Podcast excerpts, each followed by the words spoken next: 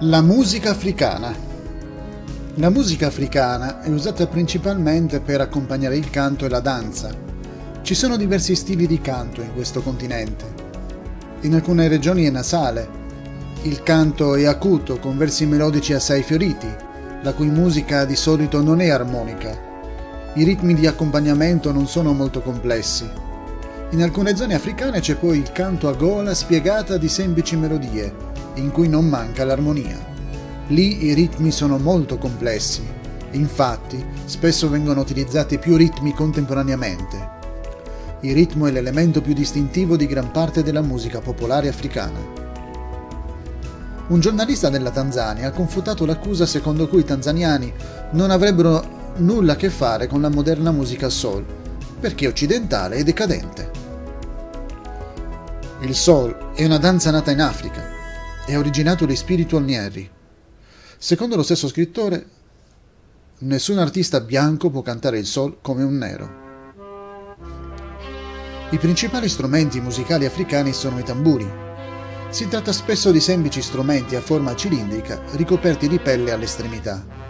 Altri strumenti popolari fra i nativi africani sono lo xilofono, gli archi, le arpe e gli strumenti a fiato come i flauti di canna e le trombe ricavate dalle corna di animali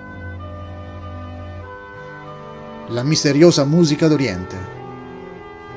Fra gli orientali ci sono generi musicali diversi quante sono le nazioni. In particolare la musica di questa parte del mondo si distingue per il suo tocco misterioso. Può sembrare abbastanza strano alle orecchie di un occidentale perché usa i quarti di tono e anche minori distinzioni di tono. Alcuni dei ritmi orientali sono molto più complessi di qualsiasi ritmo che si trova nella musica occidentale. In genere, la musica orientale ignora gli accordi e l'armonia. I concerti sono tenuti principalmente da solisti con un singolo accompagnatore oppure da gruppi di tre elementi.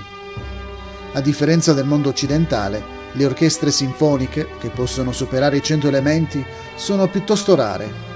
La musica orientale è molto avanzata in India.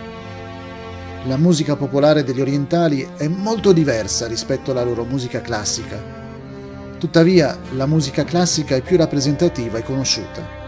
Gli artisti che interpretano la musica classica indiana devono essere sia compositori che esecutori. L'improvvisazione, che segue delle precise regole, è il principale risultato dell'esecutore. Si ritiene che la musica degli orientali influisca sul destino delle persone ed è strettamente legata alle loro religioni, alle loro filosofie e persino alla magia. Gli strumenti usati in Oriente includono strumenti a corda, come il sitar, che viene pizzicato con un pezzo di avorio o di metallo chiamato plettro, e vari flauti di canna, nonché diversi tipi di tamburi.